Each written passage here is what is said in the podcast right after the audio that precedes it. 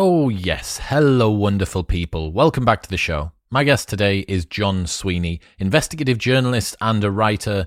If you've been watching the news this week, you will have seen that the leader of the Russian opposition, Alexei Navalny, was arrested as he got back into Russia, having been in Germany recovering from nerve agent poisoning after an assassination attempt there is a fascinating and incredibly dangerous poker game going on in Russia at the moment. The establishment versus the newcomer.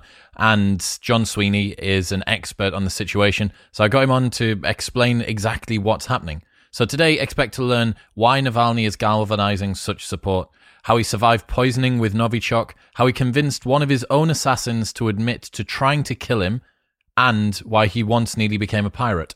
This is just I, I, couldn't believe how ignorant I was to so much that's been going on in Russia. It's going to be terrifying and fascinating to watch what happens over the next few years. But yeah, this episode tells you everything you need to know. I really hope that you enjoy it. But for now, it's time to learn about Russia with John Sweeney.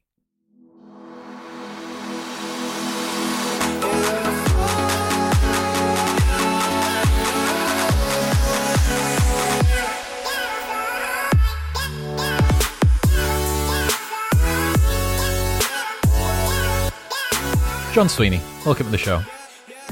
Pleasure, Chris. It's great to um, it's great to have a natter. I feel like today is going to be.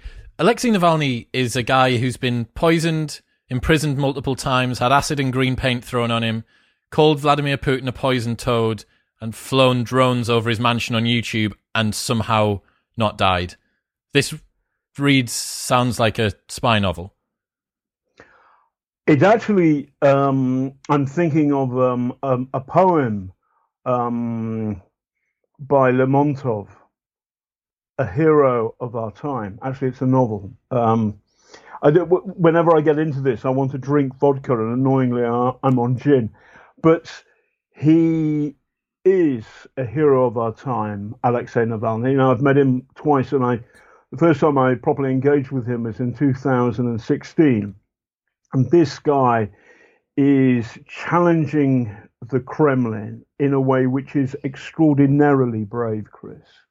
And and and people who say, you know, what's he doing? You know, he's been poisoned. Why on earth is he going back to Russia?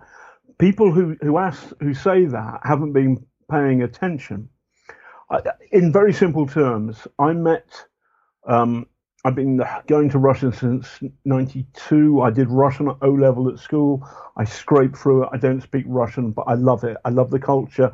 And when I used to work for the BBC, I would go there uh, every two years, do something that would annoy the Kremlin. They would follow us around, and then I'd leave. And the last time I did a film called Taking on Putin, and I and I met Navalny for that twice, and he really is a hero. But um, but here's the background is that I met three Russians who were all critical of Putin at a time when the West was still trying to rub along with Putin. One of them um, was Anna Politkovskaya, the second, Natasha Estemirova. Um, they were both great journalists, and the third was Boris Nemtsov. He was a journalist and a politician. Shot, shot, shot. so these f- three people who had the balls to stand up to Putin and to be critical of them were all shot dead. And Navalny knows this. He, he knows the history, and basically he's been challenging Putin's, you know, the poison toads lock on power, lock on the Kremlin for the past decade, and he knows that if you do that, you may well die. Um, the, so that, the, that, the backlog doesn't look very good for him, does it? No, um, but he's doing it because I think it's perfectly possible for him to live a life in exile in Germany or the States or here. And then for one day, a cement mixer to sort of cross over the road and knock him out. Um, th- that isn't. So what he's doing is, I mean, I think, you know, why the timing? I thought the timing was absolutely amazing because what he's done is he's got himself locked up on the day that um, that Donald Trump, who was far too uncritical of Vladimir Putin has gone, and Joe Biden is is now in place. And and then the moment he's locked up, up pops the video, and the video is about Vladimir Putin's fancy new palace. It's a billion pound house, and it's disgusting. it, you know, there's the detail I tweeted was that there is a there's some kind of hooker bar, hooker H O O K A H, but also E R. Um, you would imagine, and I say that with a um, with a fair bit of evidence because there's a stripper's pole in it. Now, it's the other thing is if you go to Russia. So I did a film whenever it was 2005 6 for the BBC about about vodka poisonings. What happened was that Putin hiked up the price of vodka and um, threefold, putting it out of out of reach of a lot of ordinary Russians who were very very poor, and the mafia moved in and started flogging um, hand sanitizer, alcohol based, and basically um, you have to put in a, a colorant. Nobody cares. People with alcohol problems didn't care, and this caused an epidemic of liver disease, and people turned yellow. And I went into the hospitals and the sticks, and God, it was bleak. So what you've got to realize is that Russia is far crueler and far more unfair, and wealth is divided far more unequally than anywhere in, in Western Europe or the States, unfair as the States is. So that the idea that you know there um, there are ordinary people really suffer in Russia, but the idea that the uh, what Navalny calls the czar of corruption has built himself a new mansion, a new palace, is disgraceful. So it's a fascinating and incredibly dangerous poker game between Vladimir Putin and Alexei Navalny. And, you know, the po- poison toad in the Kremlin, he's got the killing machine, machinery, the FSB, which is the new name for the KGB. He's got his lock on this monstrous corruption engine, the Russian economy, and he's got the oligarchs. And Navalny's in prison. Uh, he's in remand prison at the moment, facing trial. He can get locked up again. So the odds are really, really against him. However, Putin has been in power for 20 years, and good Russians. I mean, there are there's a new generation of Russians who've only known Putin in power, who are now 20, who've got the vo- vote, who've got energy, they've got belief, and at some point, the po- poison toad is gonna um, is gonna run out of um, of supporters, of money, of people willing to do the killing. So it's an, the bets very much, you know, it's not a the odds are against it, but my money isn't on the poison toad. My money's on Navalny. How would you define Navalny's political approach, his stance, and why is he important? Why is he popular? He's enormously charismatic. I mean, um, you're a bit charismatic.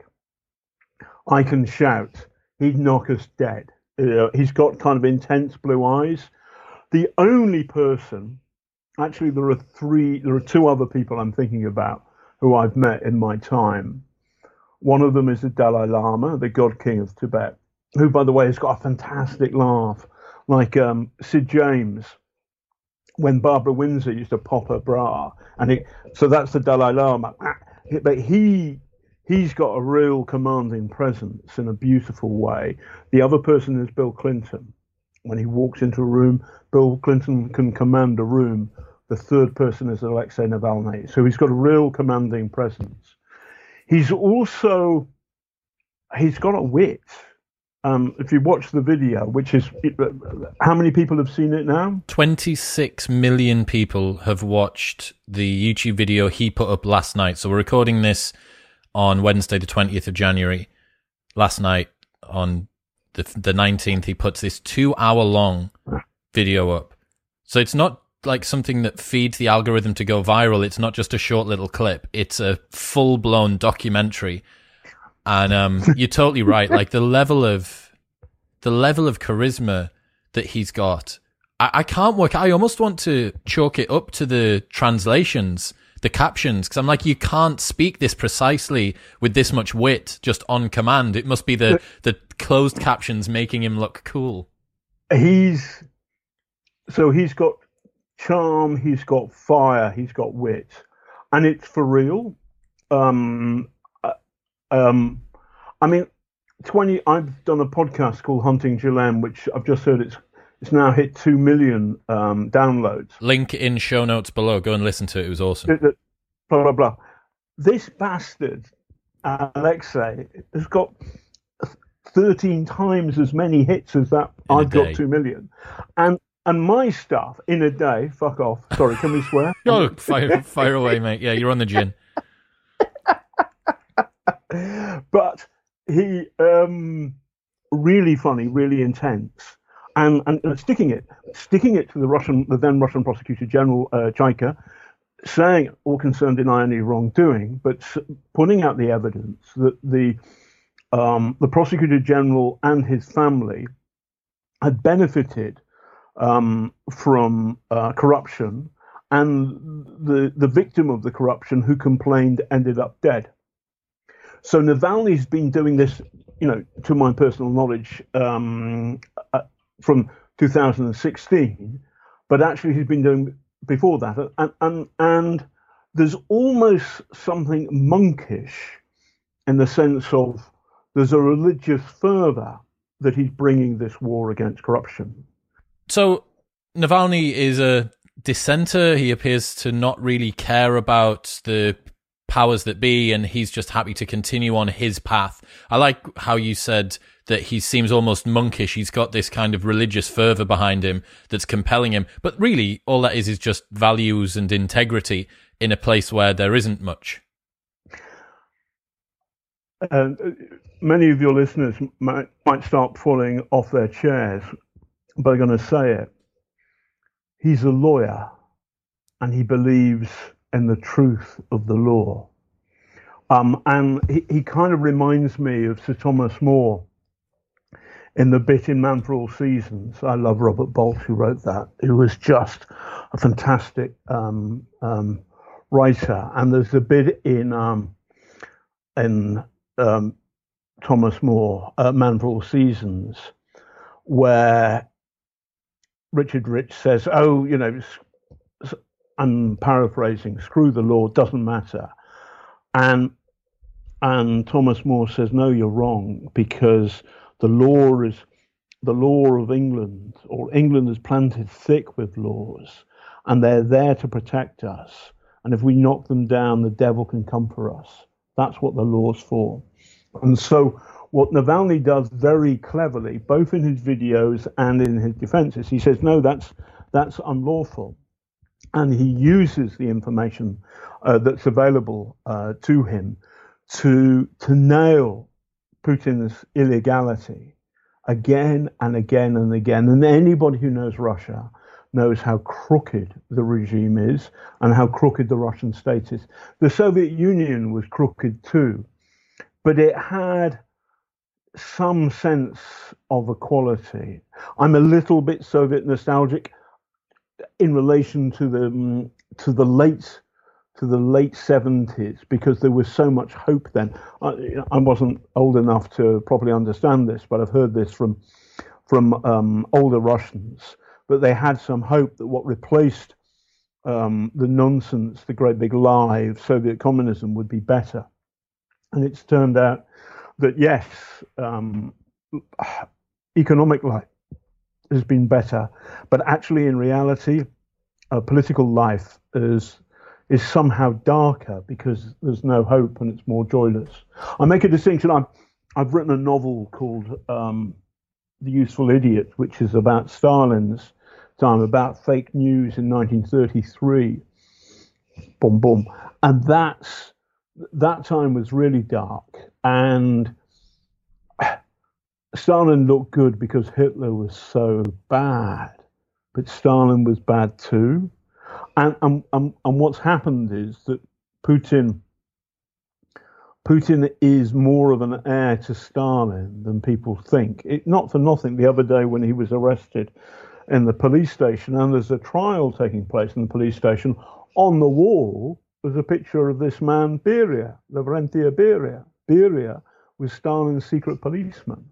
He was a mass murderer. He killed, occasioned the death of millions of people who, who died in the Gulag. Um, so there's a continuity of, of darkness, of, of evil empowered, which which certainly Gorbachev and Yeltsin broke. Both of those men were good men, wrestling with all the contradictions of Russian power. Um, Gorbachev ineffectually, Yeltsin good to begin with, and then he drank himself into into into being a, a useful gibberer, gibberish wasn't good enough. And the problem is there's this awful dark moment of succession when nobody quite knows who's going to take over from Yeltsin, and then this the poison toad toad Putin appears. So, and is Navalny is Navalny juxtaposing his extreme integrity and extreme virtue, at least publicly, to create a contrast with Putin? Is that part of his appeal? Do you think? He always does it with a joke.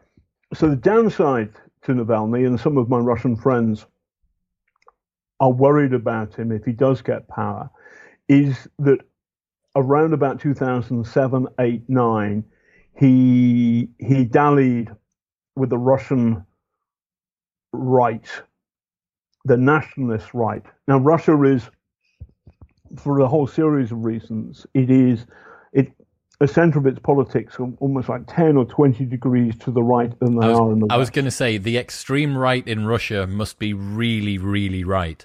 No, they're Nazis, right. and, and and and he wasn't one of them, but he was. He said he used language um, in code, but the code wasn't very wasn't very good, which was um, talking about effectively um, the purity of Russianness, uh, about Russian roots, and there's um, and, and this was politics of the other, and the other here being the mainly Muslim people from the south, um, people like the Chechens, um, who who weren't um, who, who many Russians don't see as Russians. What happened was Navalny got locked up and going to prison was the making of him because it, you know, he started um, doing well. He became too well. He was too. He was on telly, and people could see his charisma. And they switched off the telly and they locked him up for a short while. But while he was locked up in prison, he he really got to know the liberal opposition, and he listened to their arguments and beliefs. And when he left prison, he he had absorbed the arguments and beliefs of the liberal opposition and allied himself with them again and again and again. And since then, he has um, dropped the nationalist rhetoric, and uh, you haven't heard that kind of language for, from him for a decade. So I think he's through that point, um, and um, and that's uh, in the past. Since then, he's done two particular things, and that he's I uh, I forget the details of it, but he he's his family is mixed up Russian and Ukrainian, as many many Russians and Ukrainians are, and he learnt um, to speak Ukrainian. He's got obviously had uh, or has Ukrainian grand um, grandpa and grandma, and loved them. Opposed Putin's war against Ukraine now that's big potatoes because the Russian right doesn't like that. And then the other thing is he has he's the only um, uh, serious figure in Russian politics who stands up for same-sex relationships, same-sex marriages, and that's super non-right. So the idea, which the Kremlin put out, that he's a racist, I don't think that's that's true, um, and hasn't been true for a decade may not have been true back then, but I'm uneasy about the language he used back then. He doesn't use it anymore. What is what some, he's done. What are some of the wars that he's got into over the last decade? Because there's been his brother's in jail in solitary confinement, and then he was getting locked up himself every five days because he didn't have a permit to campaign, and something with green paint, and then embezzling and all sorts. Take us through some of those stories. So um, the by the way, I'm a bit wired because Donald Trump has um, has left and Joe Biden ha- has come, and so you're hitting me with asking me details. So I'm apologising uh, to your listeners in that I can be better than this, but I'm too excited about what's happening in America. I'm also excited because of this queasy relationship between Vladimir Putin and Donald Trump. That's over, folks and Navalny knows it. That's why the timing. So, um, in a rough and ready way, what happens is that um, Putin has been uh, ineffective, the boss of Russia for two decades. And that's against the constitution because borrowing from the American constitution, you can only do two terms. I think four years, four years, which got you to 2008. At that point, it's arrivederci, Mr. Putin, you're out. What he does is he does a switch with this guy called um, um, I, am gonna I'm, uh, what's his name Dmitry. I'm um, I've got the wrong name stuck in my head, but he's the he becomes the president and Putin is the prime minister. The reality is all the power sticks with Putin. Um, there's um, a wonderful um, friend of mine who's written a great um, book um, Stalin and his hangman. Um, and I've forgotten his name too, but never mind. I'll, I'll, it'll come back to me. Memory pops up in a wonderful way. And he described um, the president. It's Dmitry. Damn, I keep on wanting to say Lebedev, but it's not Lebedev. Dmitry. It means the bear in Russian. Dmitry, the president, described by my friend, uh, um, Donald Rayfield, Professor Donald Rayfield, author of Stalin as Hangman, as Al Capone's lawyer. So Al Capone's lawyer is the president of Russia for four years until 2012. And then in 2012, guess what? The constitution is rewritten and Vladimir Putin pops back up again, this time running for president. He wins, but the whole thing is a joke. It's a lie. It's an undermining of the the true spirit of democracy. And Navalny, coming as he is from the right of politics, allies with the liberals, and they start a big series of demonstrations, a big in the two great cities, St. Petersburg and Moscow, but there are shadow uh, demos across the country. Remember, it's huge, nine time zones. And it's a big threat to Putin's power eventually, what happens is the demonstrations die out. Um, people they can see that power isn't shifting. Putin's there to stay, and also um, once the um, the big noise on the streets is quietened, then the regime starts locking people up. And one of the people they lock up is, of course, Navalny, who gets locked up inside, and, and he gets to know people like Boris Nemtsov. Nemtsov is fantastically funny and um, would have been a wonderful president of Russia. I interviewed him for the Russian uh, Olympic Winter Olympics, and the Putin's cronies had built a road between Sochi, which is on the coast, and the ski resort up in the mountains, and it cost five billion dollars, which was more than the um, the Mars lander NASA put on Mars. And it was so expensive. Navalny said to me, it would have been cheaper to have paved the road with Louis Vuitton handbags. Um, he was from Sochi. He was born in Sochi, um, Nemtsov, and which is kind of like Russian Brighton, uh, and um, lots of gay bars. So there's an issue in that will gay Olympians, when they come to compete, will they get persecuted because um, the law in Russia is fabulously and is disgracefully um, anti-gay? And I interviewed the Putinist mayor of Sochi, who says it's not a problem in Sochi because there are no gays in Sochi. And I put this to Nemtsov, and he said, "What? I'm not sure what? that's a solution." there are no gays in Sochi. Then why are there so many gay bars? And actually, it's a point I made to the the mayor of Sochi because well, that's funny because I went to a gay bar last night, kind of deliberately. Anyway, um, that was the kind of lovely humour that, that Nemtsov had, and then he shot dead, hundred meters from the Kremlin, uh, and um, and of course, he's a big friend of Navalny. Navalny knows this. Navalny knows to challenge Putin, you may die. But you know, he carries on. Then the, the Kremlin bring a case of embezzlement that he's got a corrupt business with his brother. And what happens is his brother is put inside the slammer and he's held in horrible solitary confinement. And all I've interviewed prisoners who've been tortured um, cruelly in all sorts of awful places Algeria, uh, Syria, the dark bits of Africa, all sorts of ghastly places, Iraq. The worst thing is solitary confinement, where you don't talk to anybody.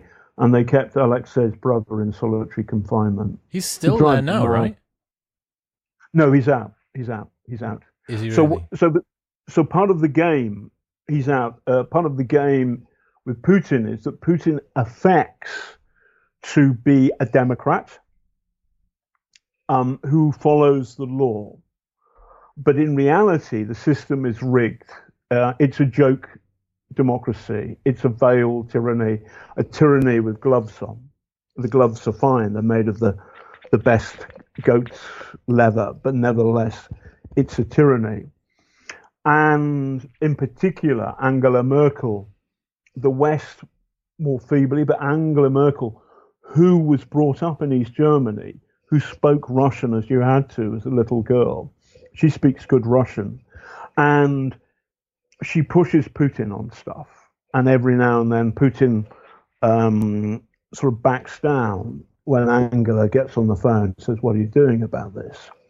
So, anyway, he got done for embezzlement. I think part of the aspect of that trial ended up him going to Strasbourg, winning his case. That's where I uh, met him in 2018.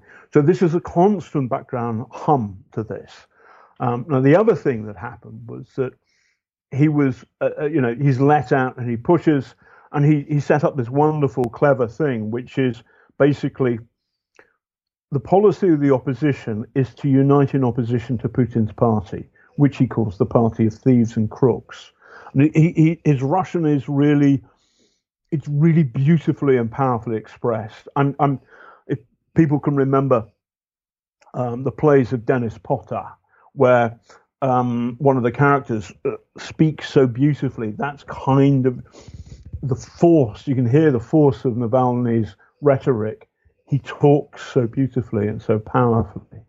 Um, and what you've got then is Navalny never stops, and he's a bit like a a, Neur- a Duracell bunny. Um, and and there is, I mean, there is this kind of monkish belief in him, but set against that, there is a sense of humour. So, for example, Putin has made it a policy never to refer to um, Navalny by name. Calls it's him the, blo- the blogger, the vlogger, doesn't he? Yeah, the, the blogger. And um, so I, I, said to well, when I finally caught up with Navalny properly and interviewed him in Moscow in 2018, I called him. Um, so you know, Putin never calls you by name. Ah, you mean Lord Voldemort never calls me by my name? I like I just went bang in there. So, um, but it's funny. I mean, like I would, you know, um, we can't because of lockdown. But if the three of us were in a pub, Navalny would be fascinating. His English is is good. It's way I'll tell you my, my favorite, the the favorite thing that I found from him. So he is doing a march somewhere or doing one of his parades, one of his speeches, and someone comes up to him and throws green paint in his face. Right, this happens twice. First time it happens, it's green paint, and the second time, I think it's green paint with acid in it. And he's sat there, and the doctor's saying to him, "Mr. Navalny, you may need to accept that you might not get eyesight back in this eye, and he's recalling this tale in English to someone in this interview I watched today. He says, "So he t- he tell me I may not get my eye back. So what I think is is not so bad. Maybe I become like a pirate. You know, I can wear a patch." And I just thought, fuck me. The same as before this flight that he's just been arrested getting off the other day. Someone says to him, uh, Mr. Navalny, like, are you not worried about being arrested? And he says, me? Arrested? No. And you're like, okay, like this guy, this guy really understands humor. Yes, he, he's. Um, so I, a worry of my Russian friends because of this dalliance with the far right a decade ago, he ends up in some kind of as some kind of new Putin figure. I don't think so, because of something I'm, I've observed I, uh, as uh, people may know, I fell out with the Church of Scientology when I did a panorama with them, and I got interested and fascinated by cults. There is a cult of personality in Putin, and there's a wonderful um, professor, Robert Lifton, who's a great American military psychiatrist, who first of all treated American GIs who'd been brainwashed by the Chinese communists during the Korean War when they'd been caught in North Korea. These are American GIs who became prisoners of the Chinese communists, and they brainwashed them and it's the origin. He wrote a book which became the origin of um, the Manchurian Candidate. The novel was based on this guy's research, and he said the enemy of the authoritarian mind of the cult is tolerance of mockery and a sense of humor. And and so I treasure Navalny's humor because it's proof to me that he has got inside his head somebody who's taking the piss out of him and he plays with that, and it's also his shield as well. And so I, that's why I think he won't become, if he gets power, uh, he won't become another Putin. Prove me wrong, but I think he's a sense of humor, a sense of ri- of the ridiculous, saves you from believe from doing what I think Trump's ended up doing. You can't you can't believe your own bullshit, can you? Yes, I mean, but and if you do, I mean, it's a problem because in power there are a lot of people out to afflict you all the time. So you have to have some belief, but to have inside your your sense of mission, which he's got, no question, something that's that's mocking and funny and aware of irony, then that's that's that's a fantastic and beautiful safety valve, and he's got that in spades. So we roll the clock forward. He's doing these marches. He's getting a lot of young people to go along with him, and then he was poisoned mm. last summer and survived, and then gets one of the assassins to admit to the poisoning on the telephone and then posts it to his YouTube channel. What's going on? So what happens is, um, so the way Russia works is none of this could happen without Putin. Who's responsible? I'm, I'm going to take you a little bit back um, to because we talked about the blinding in the eye because I met the group that did that for this film I did um, called uh, Taking on Putin. And I met these people and they went along. And after Nemtsov, who I knew and admired very much, was shot.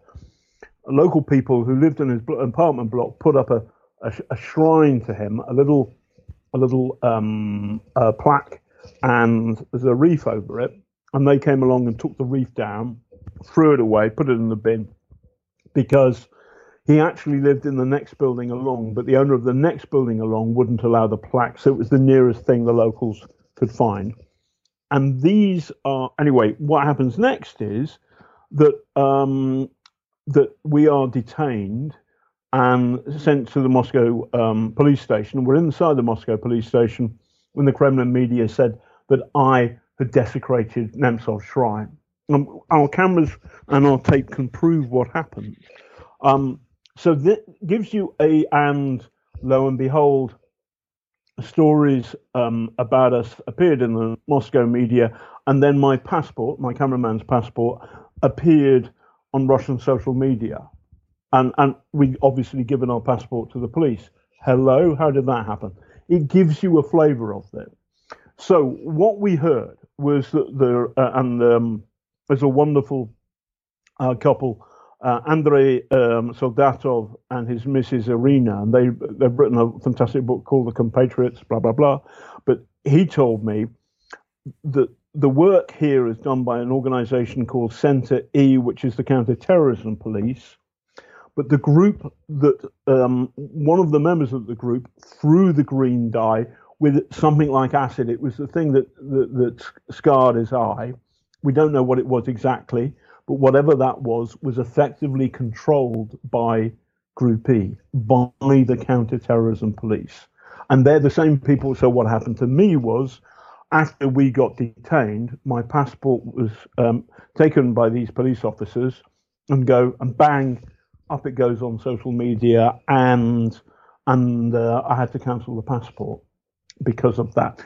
You get some flavour. What's happening here is that Putin's goons are using administrative law to deny that natural justice again and again and again.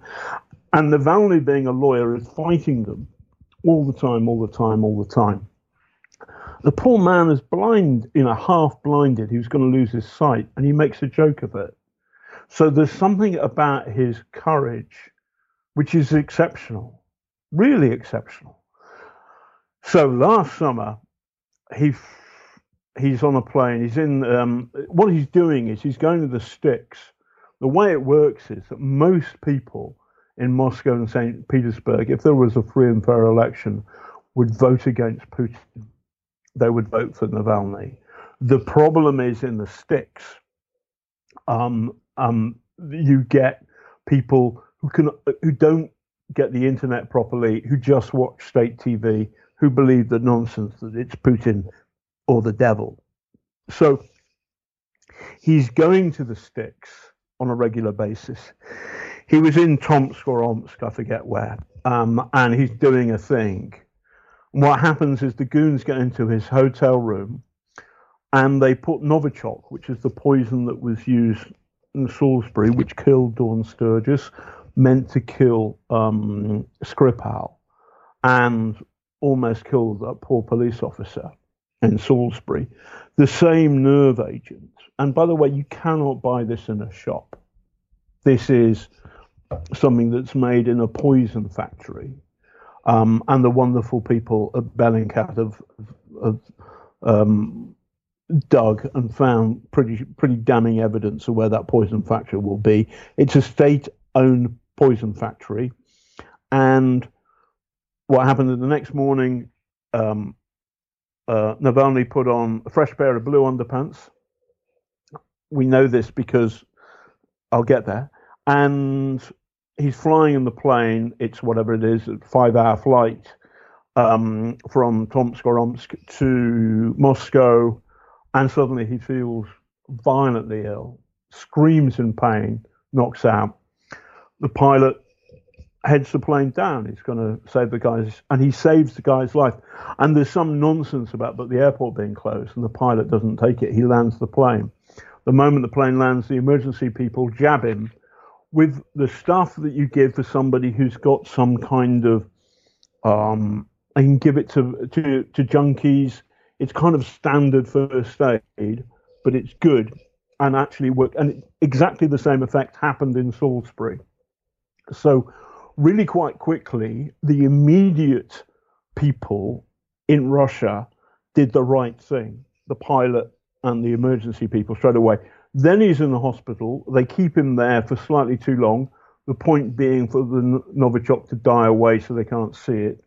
And then he's flown to Germany. In Germany, the best um, um, doctors and scientists in Germany find the um, find Novichok, and then that I think there are it's tested by other labs. I think one is in uh, France, one is in Switzerland, or something like that. So three separate state level labs find Novichok poisoning. The same thing, the same incredibly rare nerve agent used in Salisbury, used against Navalny.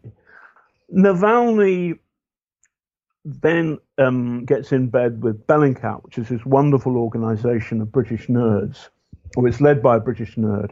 Um, and it beautifully they they use various holes and opennesses inside the Russian system to identify everybody who was on that plane flying with Navalny to and from as he was on his travels around Siberia. And they f- see the same names coming up again and again and again. And then they track them back three years and they un- discover an assassin's crew of the same FSB. And then they find that they're FSB and they all work for the FSB and some of them are connected to the poison factory. Then um, they find their telephone numbers and they give this information to Navalny, and Navalny goes down a list of like 20 possible people in the assassin's crew. And on the last call, he gets to some goon. I said, you know, hi, uh, and then Navalny's pretending to be a, a high up in the, um, in the security people. And he said, what went wrong? And the guy said, well, boss, everything went wrong. And the guy talks for about an hour on tape to Navalny explaining what happened. I said, so we put it on his underpants. And Navalny didn't know that because, um, and so what happened beautifully. I mean, it was it, it was like Chris. It was like following a burglar's footsteps in the snow. You know, like guilty, guilty, guilty. Now, what I what I would have done is to stop there and and just waited until Putin goes. But Navalny knows that if he's not in Russia, he's not he's no longer a player. He's just been sidelined. He's out of the game. So he sticks this out. He flies back to Russia. He's arrested, and bang, he pops up the video, which he's been doing while he's in recuperation in Germany, of Putin's latest palace. It's an extraordinary fuck you. The guy I mean, is the guy. The guy is super rigorous. Like you can't yeah. you can't fault the level of precision that his team is mm. going through this. So he had this two hour video done about a billion pound palace of Putin's with the hookah and hooker bar in and the, uh, you're from the northeast. Own yeah, it. Hooker. Hooker. hooker. Uh, it's a hooker bar. And um, he's using. This is the thing, right? This is. I, I've only looked into it this week ahead of our episode today. And the sense that I get is he's kind of like a sort of a, a 21st century jokey trickster using modern technology, using drones and YouTubes against this sort of old clunking behemoth of the Russian state. And they're sort of playing whack a mole with this uh, the, the sort of the old tools of the old world, whereas Navalny made this YouTube video about the new mansion by fl- by getting drones and literally flying drones over the top of 63 hectares of land, and then there's 3D CGI imagery that shows you this is where the tunnel goes, this is where he can have his coffee on a morning because this is where the the um, mezzanine level is that looks out over the beach like it, it really does feel like two worlds kind of colliding. Do you get that sense? Uh, very much so, and, and, there's something beautiful about it too, because what this is is it is Russia's cruel past fighting Russia's potentially br- brilliant future.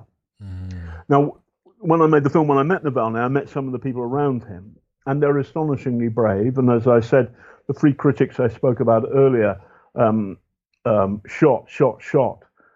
These are uh, Navalny supporters. One man was tasered, then stabbed. Another man was uh, beaten senseless, beaten unconscious by um, by thugs who never once said anything. That's special forces.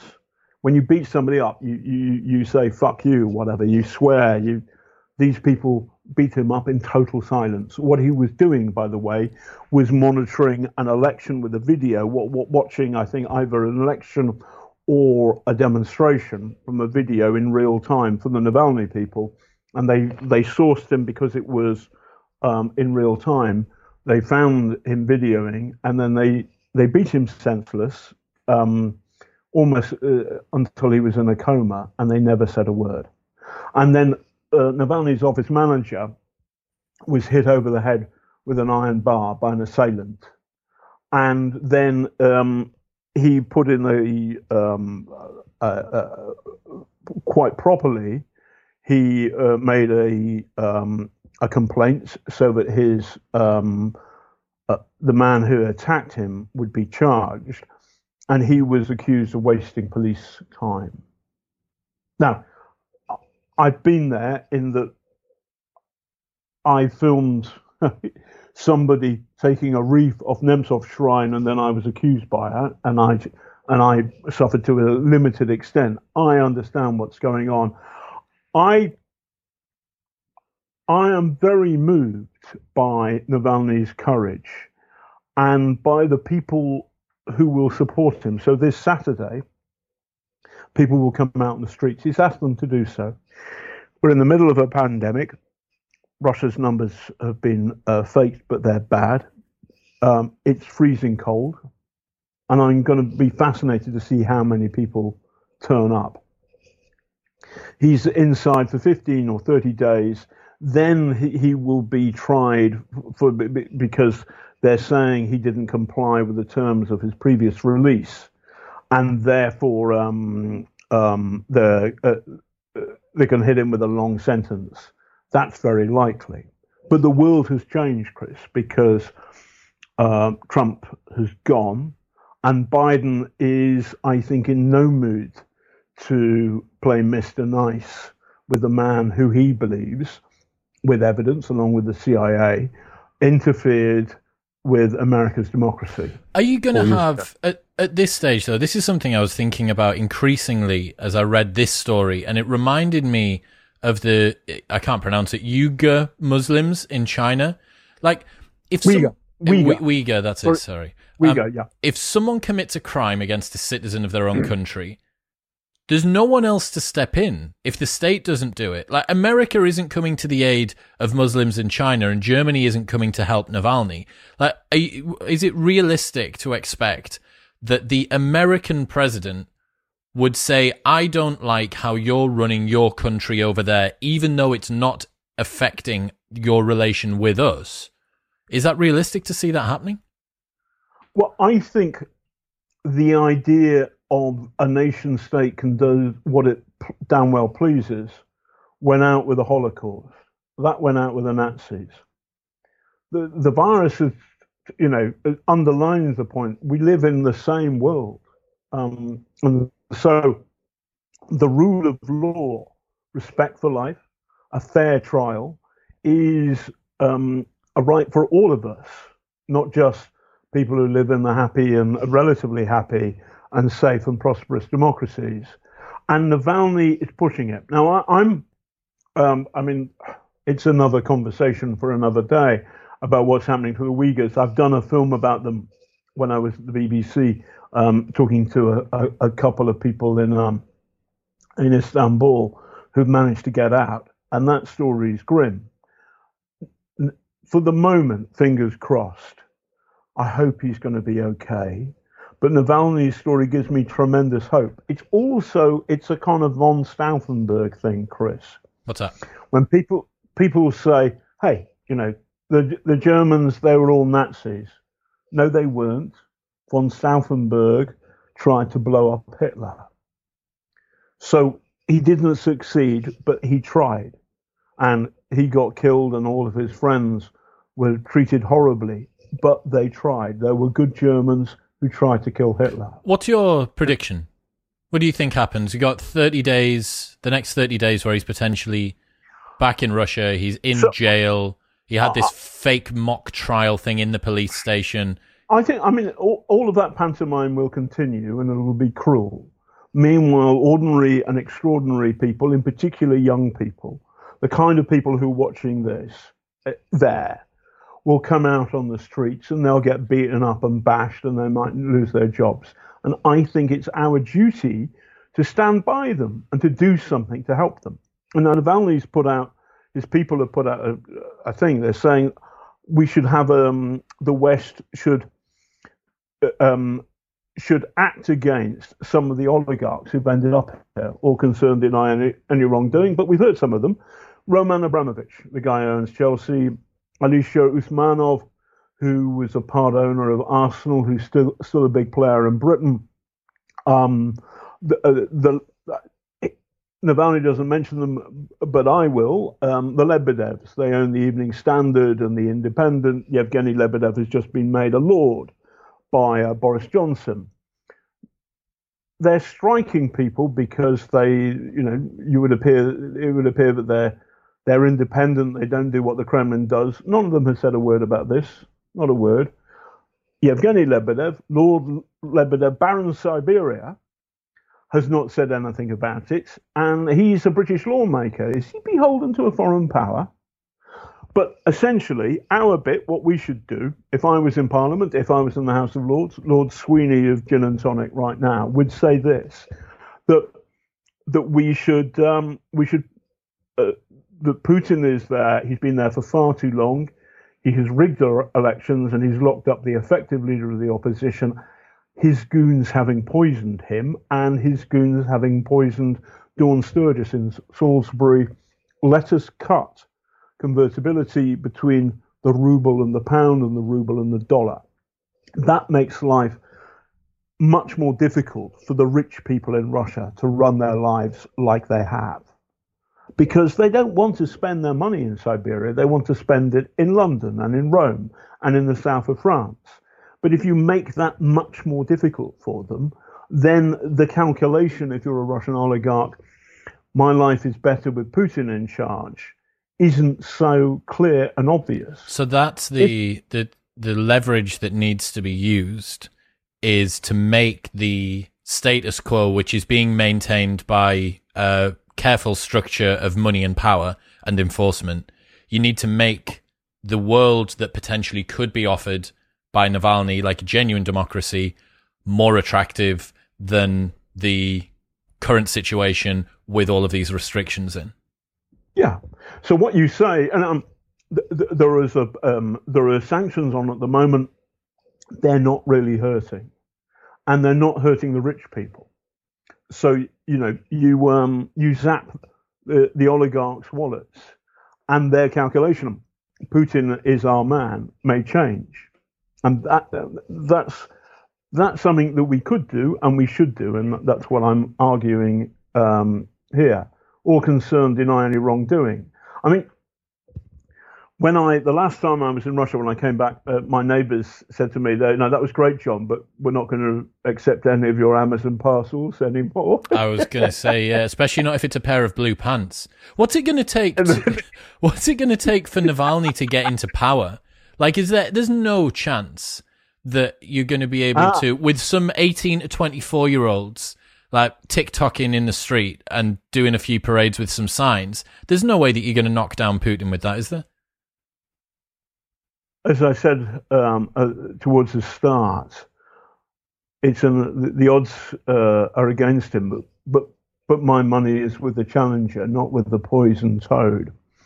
I think behind the 18 and 24 year olds, there's a whole bunch of middle aged and old people who get it that he's been in power too long, who've seen Trump's in power now, Trump's gone. That's the benefit of American democracy. It changes.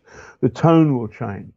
They will see all sorts of stuff about Biden, who's plainly a decent man. Well, why can't that happen in Russia? It can't happen in Russia because Russia never changes. I don't think that is sustainable over time. So I think Putin's in trouble. He's on, in trouble, number one, because oil and gas are boring and they're damaging the planet. The other day, I started listening to David Attenborough's um, a, a, life on this planet, and it was so good and yet so depressing. He's pulling on some heartstrings at the moment, man. David, every single time he, got, he goes on Instagram and he's making everybody cry, and he's saying, "I don't have long left for this world," and he wants to try. And you just think. I, I, well, I listen to the man, and my okay, we don't need Russian oil and gas. We actually don't. We're not flying. Um, the amount of I mean, it's lovely to see um, people on their, crazy e-scooters. I mean, I used to see cars. I don't see cars outside my uh, my place in London. I see people on e-scooters and bikes. We don't need Russian oil and gas. So Putin's got a problem in that he's he's a he's a political dinosaur sitting on a dinosaur economy, still strong, still massive, still frightening and cruel, but there are limits to it, and there are limits to the loyalty of his people. But we've got to work harder at doing that. But the odds are against Navalny. But what he is doing is the idea that Russia is a kind of boring far right um, authoritarian stasis where no one is challenging the Kremlin. That's not true. Inside Russia, inside a police station, inside a prison right now, is the future of Russia, the, the, the Russian soul at its best.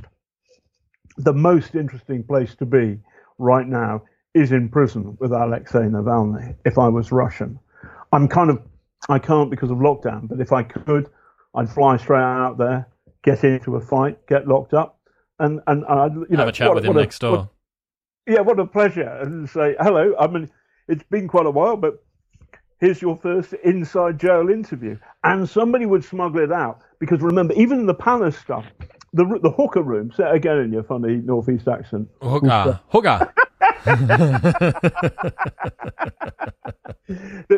in the hooker room, there is somebody has given that to Navalny.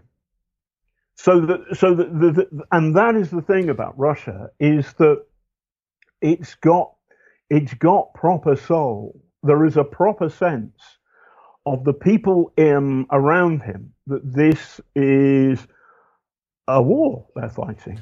And it's a war where truth and justice and the law is on their side and the people in power are rigging the thing again and again and again.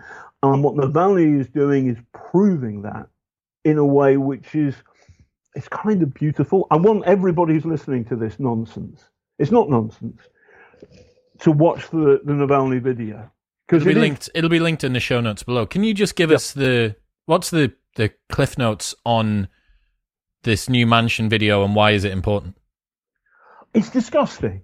It's disgusting. But is is that is is the is the issue that he President uh, Lord of Russia Vladimir Putin has no class and style? Is that the issue, or is it the issue no. that he's spent so much money? Is it where it is? What's going yeah. on? It, it, oh, so the, the the primary issue is everybody is suffering because of the because of the virus, also in Russia too, um, and for him to squander a billion pounds on this absurd palace when he's got plenty of other palaces, um, beautiful ones, um, historical ones. He doesn't need this. He doesn't need this at all. And yet he's, he squandered this money, and that is the fruit of his corruption. And that is a criminal waste of money. So, what it shows is that is that Vladimir Putin is the Al Capone of Russia. He's the Gambino crime family, um, and he has his, his family have got richer and richer of Russia. He is the Ronnie and Reggie Kray of Russia, two ghastly twins in one unwholesome, poison toad body. I, I, I mean, uh, another thing I haven't talked about, but I will. Um, I did a report for Panorama about MH17. This was the plane that was shot down by a Russian um, rocket launcher um, lent to the pro Russian Ukrainian rebels. And they thought it was the Ukrainian fighter jet, but they shot it down and 298 people died. And I went out there um, um for Panorama and we and I did a piece of camera and the dying of the light, surrounded by um, engine oil and broken engines and broken plane and, the nose and other people's luggage. And the worst thing is, Chris, is um, those little um, things that kids, the little mini suitcases with little wheels that a toddler sits on, or mum and dad run them along and they, they were in the fields, the airplane oil burnt fields of, of the middle of nowhere in Ukraine. And whenever I go through Gatwick or Heathrow, and I see one of those, a kid on one of those things, and I, and I start welling up. I start to cry because it triggers that. 10 Britons died in that, a ton of Australians, lots of Dutch people, Malaysian people, 298 people. And the person ultimately responsible was that because you cannot buy a rocket launcher in a shop was Vladimir Putin. And he got away with that. Um, Dawn Sturgess died of Novichok in Salisbury.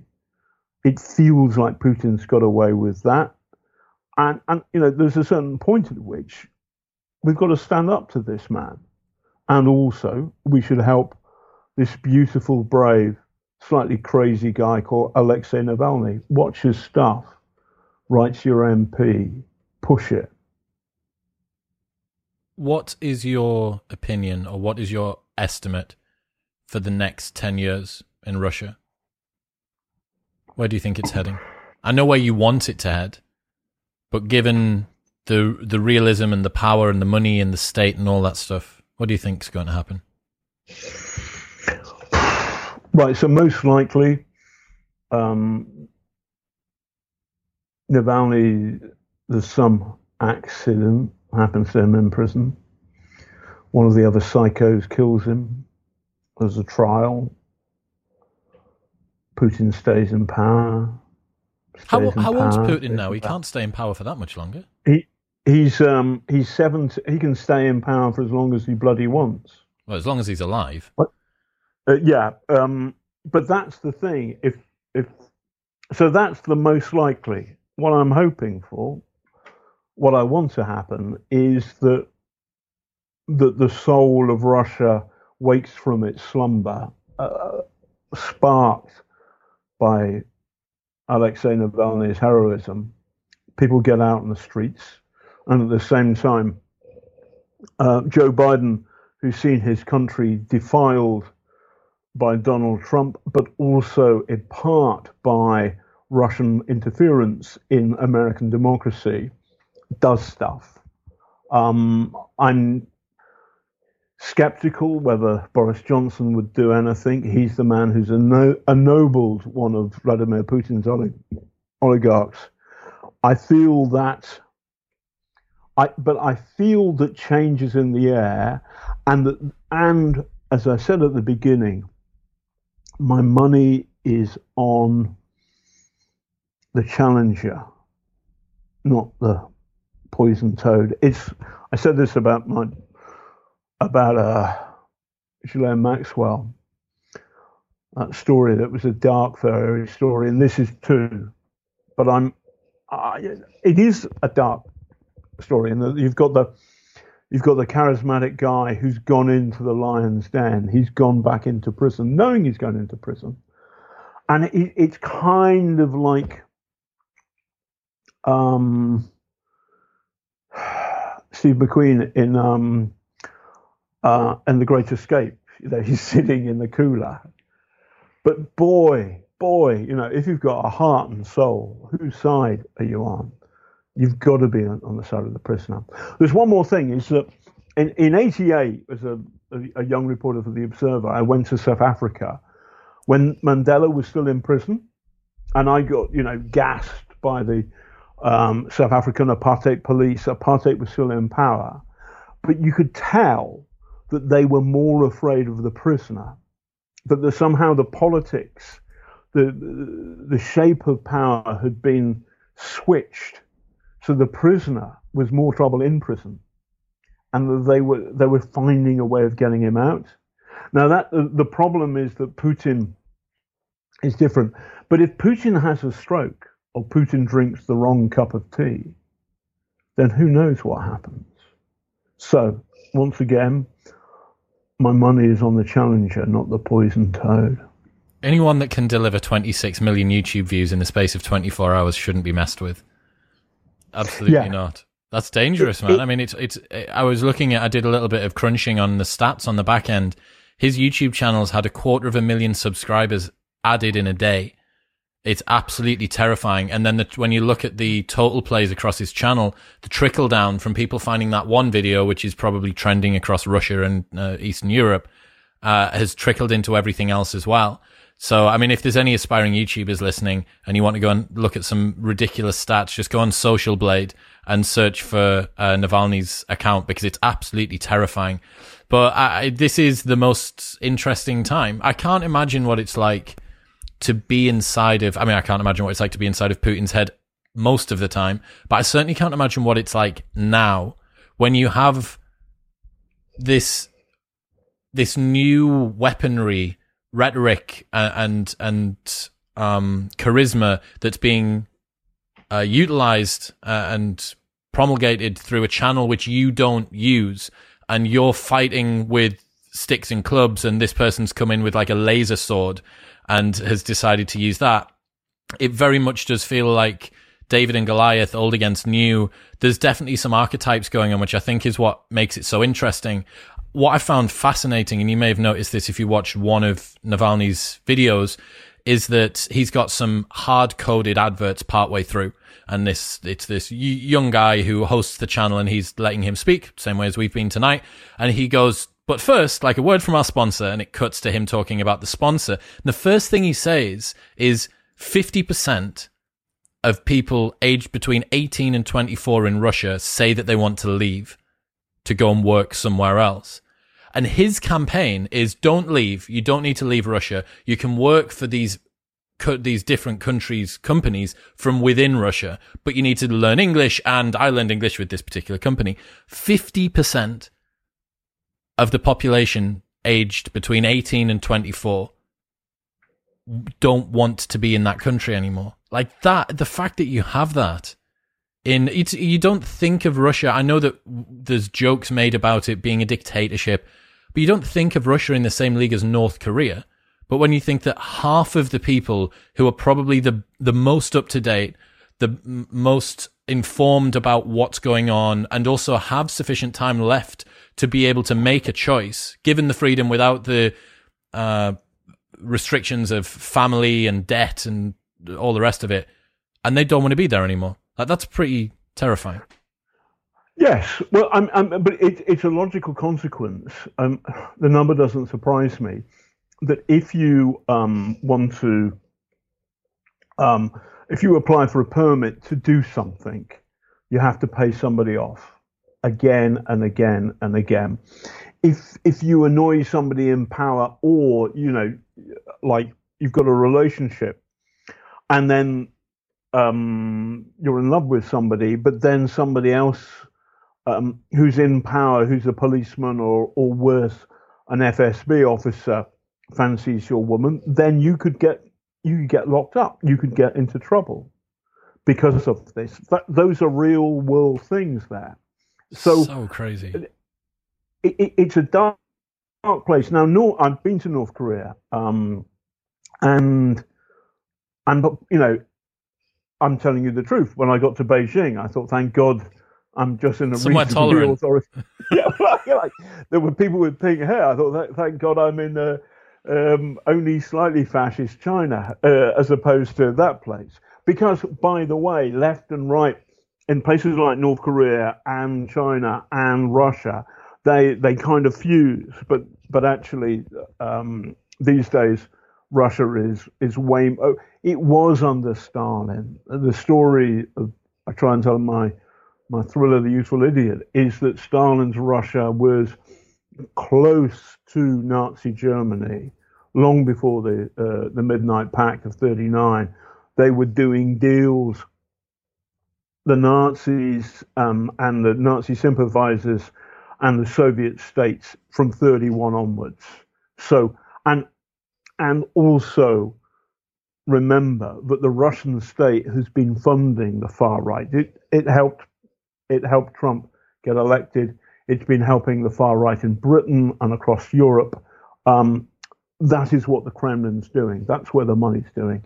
So, in part, what we should be doing in helping Navalny, at least watching his videos and becoming incentivized to his uh, to his heroism, is also we're trying to defend our common democratic values, which is that's a universal thing. The other thing I'd say to you, um, everybody who's watching, when we can travel again, is go to Russia. Go to, by the way, go via Belarus. Um, take a copy uh, of uh, 1984 Animal Farm, leave it in a bar, um, go, you know, if you can, if Navalny's still doing it, um, I hope he is, go on a demo. Um, if your um, if your family's got money and uh, your dad's got access to fancy lawyers, get arrested. You know, you know? it sounds like it sounds like it sounds like a wonderful holiday. I'm actually going to uh, Ukraine, Lvov, uh, yeah. and then going St. Petersburg and Moscow this summer with my friend Michael Malice, who is a podcaster and a, a media personality in his own right. But he's born in born in Lvov and is going going back to his homeland for the first time ever. I'm going with him. We're going to do a full video series. It's uh, fantastic. Uh, weirdly, um, because I lost my temper with the Church of Scientology, and I did this panorama rubbishing Scientology. I'm a pin-up for psychiatrists the world over, and when there was a um, uh, the Royal College of Psychiatry through an international symposium for psychiatrists. Um, I was the uh, the funny man before the drinks at the Excel Centre, and I got five thousand psychiatrists to dance to uh, Saturday Night Fever with John Travolta, who is of course a famous Scientologist, and I got the the then head of the Royal College of Psychiatry, Sir Simon Wessely, to pretend to be John Travolta and dance, and he's a terrible. Anyway, never mind this. What happens is, as a result of that, I got an invite to give a talk at the Ukrainian College of Psychiatry in the Lvov, and um, and they flew me out there, and it's a wonderful place. Formerly Austro-Hungarian, then um, um, then um, then Soviet, but was always a centre of re- resistance to Soviet groupthink, and it's a fantastic place. But so is Russia. I mean, it is an incredible. I mean, the thing that gets my goat is that when I'm accused of being Russophobic, I love Russia. I love Russian culture, Russian books, Russian poetry. There's a wonderful phrase uh, by Lermontov The restless he begs for storms as though in storms there is rest. Incredibly beautiful culture, fantastic alcohol, vodka, freezing cold in the snow. You won't get that, but you can anyway. It you'll, you'll have the time of your life. I'll ask you. I'll but ask you for some recommendations, John. You can send me some yeah, of the. But but Chris, if there is, if you don't go to a Navalny demonstration and don't get arrested, then I'm on your case. Okay, fair enough. Well, that looks that looks like it's going to be. Look, man, we're going to do um we're going to do a round two. I'm going to get you back on to talk about one of my favorite podcasts from last year, which was your hunting Ghislaine series if uh, anyone wants to go and learn about the Ghislaine Maxwell scandal and where everything's up to now. And that's a really interesting arc as well, which we're going to get into on the next one. But I implore everyone to go and have a listen to that. Also, Useful Idiot and. Yep. The useful. I've done an audio book as well, and there's a twist. I have to do a bit of Welsh in it. Okay. And my, uh, my mispronunciation of the Welsh is you have to listen to it to get it. Uh, you're just in, you're just causing bother with every different country that you can find, aren't you? Where else should people check out your stuff? Where do you want to direct them? Uh, so I'm on Twitter. Um, I don't use Facebook, but I'm on Twitter at John Sweeney Roar, R O A R, and I've got a website um, at johnsweeney.co.uk, and I'm on Amazon. I've written 12 books. Some of them are good, some of them are a bit rubbish, frankly, but uh, you you can work that out. Amazing, John. Thank you so much for today. Pleasure.